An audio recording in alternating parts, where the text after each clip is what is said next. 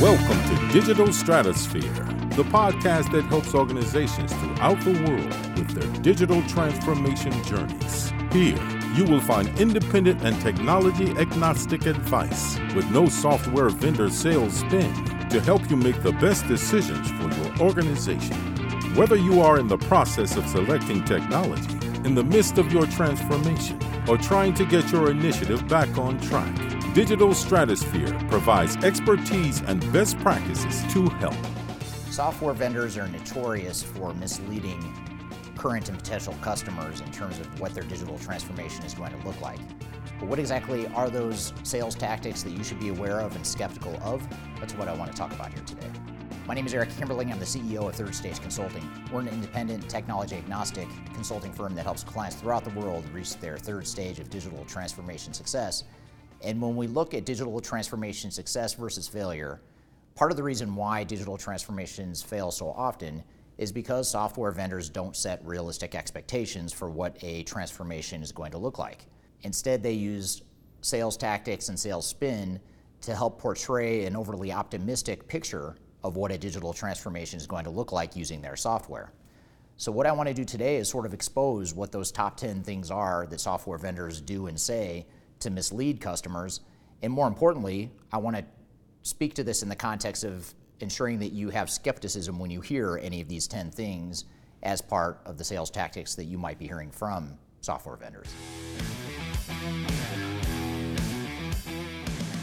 The first misleading sales tactic to be aware of is this concept of the silver bullet.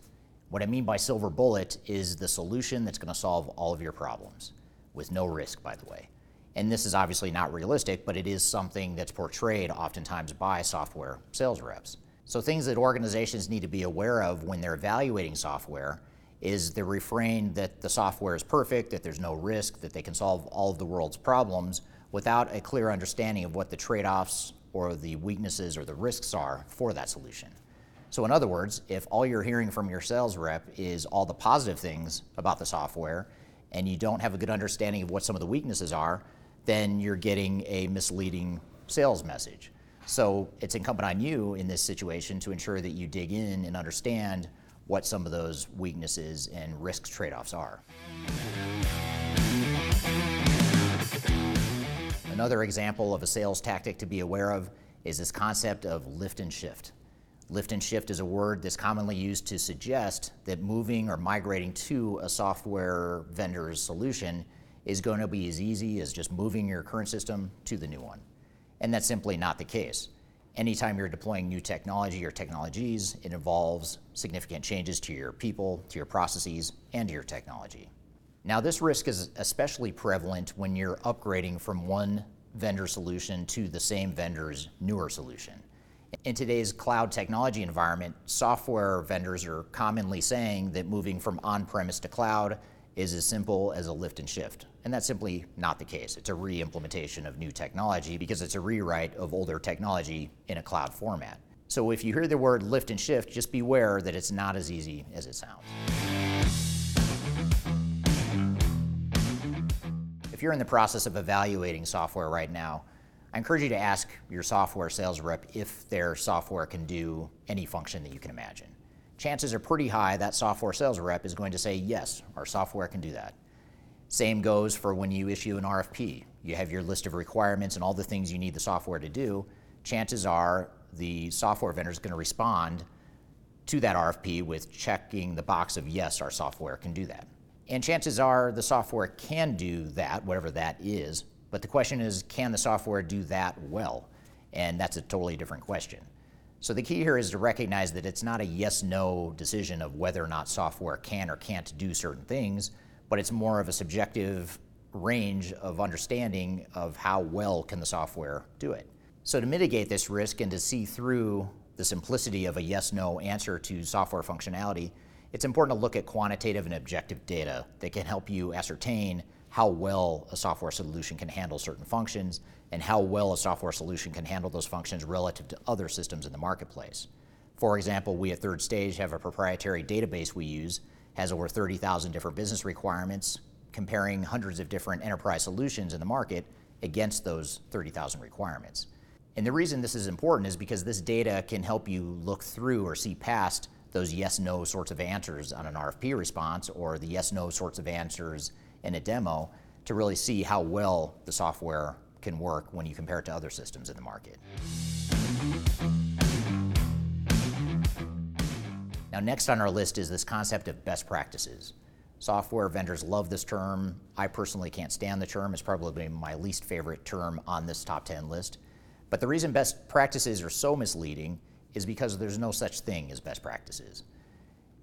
After all, if the software vendor really did have best practices, that would mean you and all your competitors have the same exact business processes if you're using that same software, and that's simply not realistic. The other reason this isn't true is because every software works a little bit differently, and every software vendor has their own definition of what best practices are. Doesn't mean it's best practice for your organization, though. So the key here is to recognize and first and foremost define what your best practices are, what's important to your business, and then find the software that best fits that.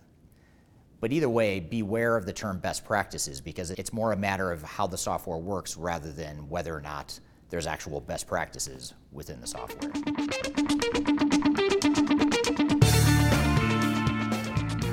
If you are trying to achieve digital transformation success, turn to Third Stage Consulting Group. Third Stage's independent and technology agnostic consulting team helps clients define their digital strategies, select the right software, and manage their implementations. With offices in the US, Europe, and Australia, our team helps the world's most forward thinking organizations through their transformation pitfalls and risks. Whether you are embarking on an ERP, HCM, CRM, supply chain management, or any other digital transformation, contact Third Stage Consulting to see how we can help you reach the third stage of transformation success. Learn more about us and download independent reports, videos, and other best practices at thirdstage-consulting.com.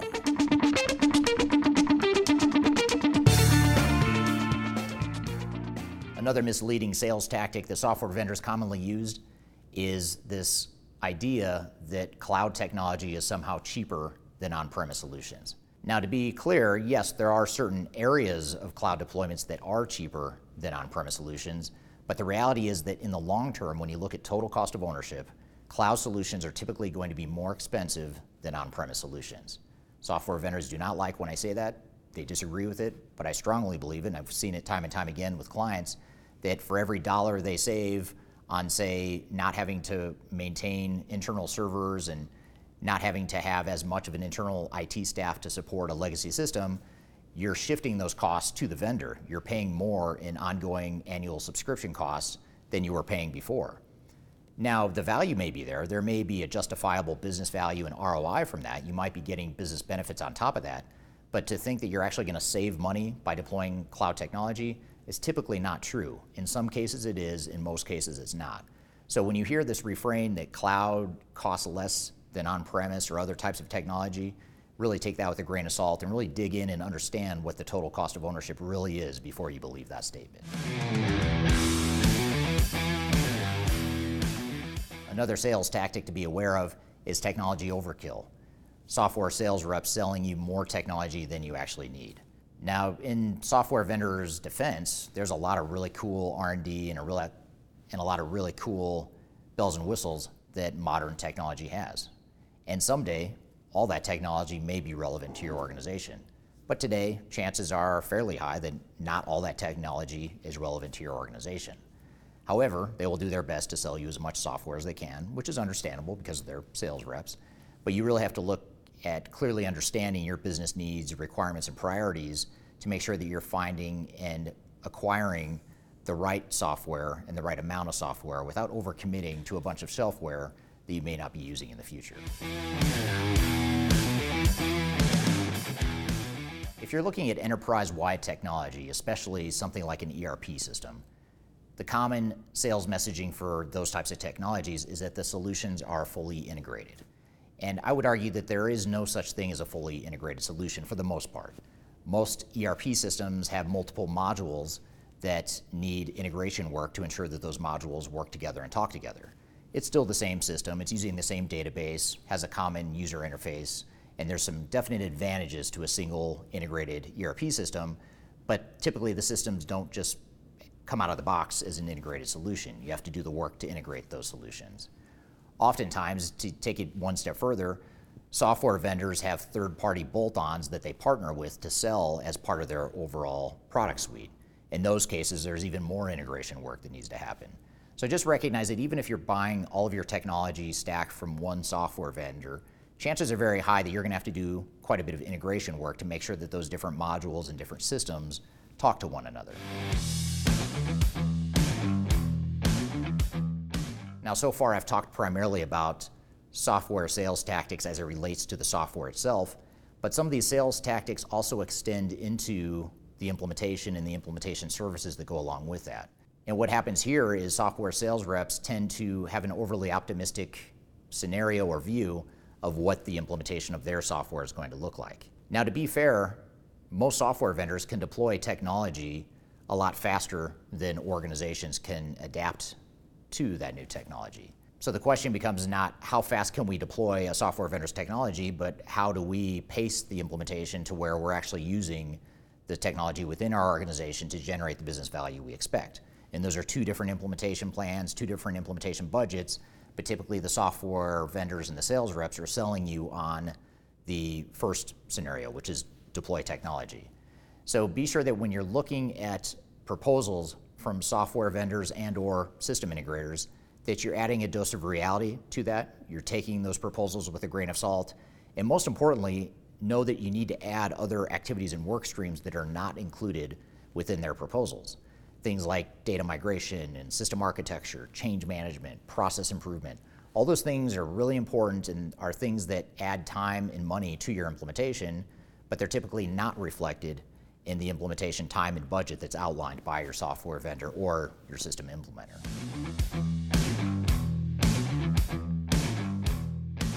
While we're on this thread of implementation services and the actual implementation itself, one of the other sales tactics that's commonly used by software vendors and their implementation partners is this concept of the A team.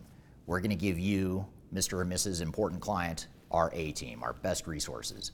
And this could be true, to be fair. I mean, some vendors and system integrators are actually going to do that. They're going to give you the very best of the best resources that they have.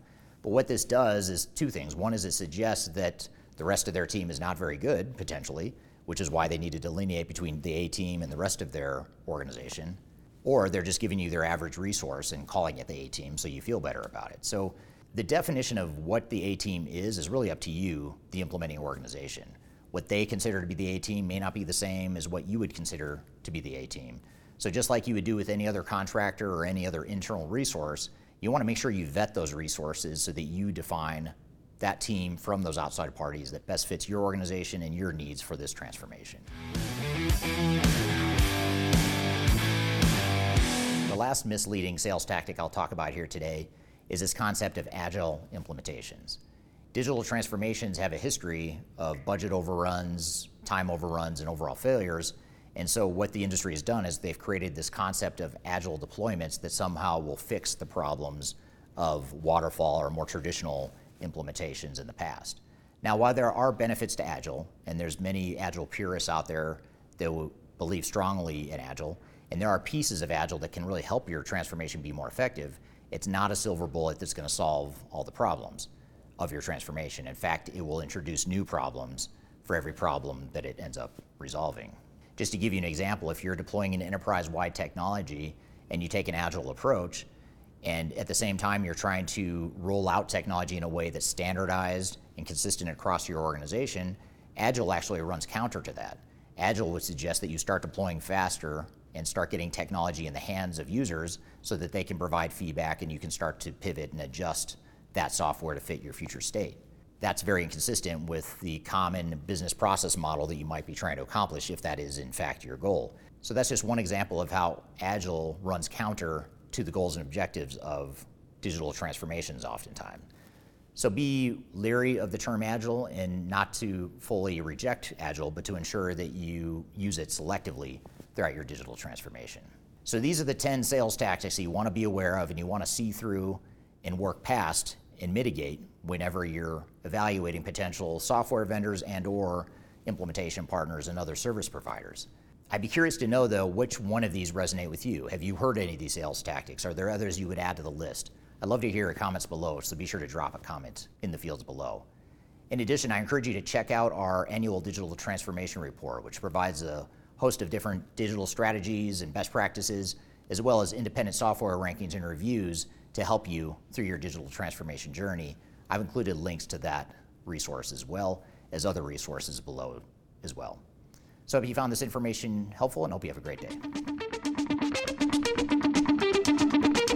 Learn more about us and download independent reports, videos, and other best practices at thirdstage-consulting.com.